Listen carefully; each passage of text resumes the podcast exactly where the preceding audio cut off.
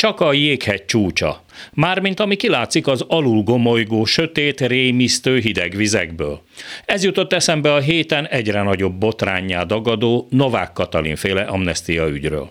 Mindössze annyi történt, hogy egy pillanatra fellebbent a fátyol az egész Fideszes vircsaftról, a rendszer működési mechanizmusáról. Leplezetlenül és álcázatlanul látjuk a reflektorfényben a rendszert magát egy rövid pillanatra. Csak találgatni tudunk, hogy a valóságban, amit nevezhetnénk divatosan akár magyar dark webnek, vagy politikai alvilágnak, vajon miféle gazemberségek, miféle vállalhatatlan bűnök zajlanak.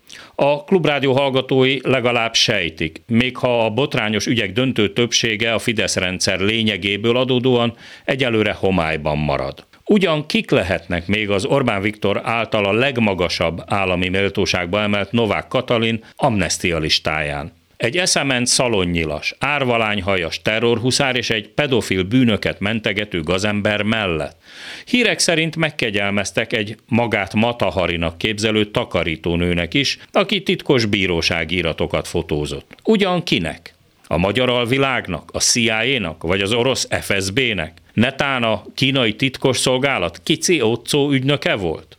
A sötét kép teljességéhez az is hozzátartozik, hogy a maffia főnök, azaz Don Vittorio országában és országlása idején a Bicskei Gyermekotthon pedofil igazgatója magas állami kitüntetést is kapott, olyan jól végezte a dolgát. Ezt a kitüntetést azóta sem jutott senkinek sem az eszébe visszavonni. Jó van az úgy. Varga Judit, a pedofil amnestiát ellenjegyző ex-igazságügyi miniszter továbbra is a vezető kormánypárt európai választási lista vezetője. Ha tetszik nemzeti büszkeségünk akinek pályafutását a csokon épített nyaralótól kezdve végig kíséri a Pegasus lehallgatási botrány, a még most is zajló Völner ügy, most meg ez az amnestia balhé.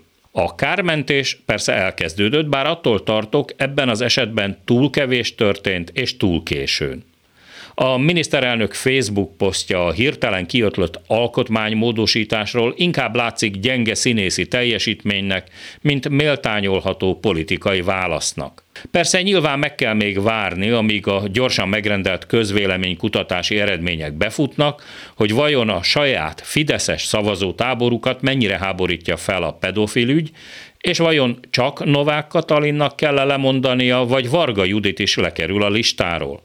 Pénteken délután, amikor ezt a jegyzetet rögzítjük a stúdióban, még nem lehet tudni. Annyi viszont biztos, hogy Novák Katalin kisietett Dohába a magyar vízilabda csapat meccsét gyorsan megnézni, mint egy kikapcsolódásként. Csak csendben jegyzem meg, hogy erre a különleges katari kiruccanásra is a Magyar Honvédség 604-es oldalszámú Airbus A319-es típusú gépét vette igénybe. Ilyen formán a dohai meccsnézés a szálloda és a gép parkolásának költsége nélkül a magyar adófizetőknek potom 25 millió forintjába került. A hetes stúdió mikrofonjánál Hardi Mihály, azonnal kezdünk.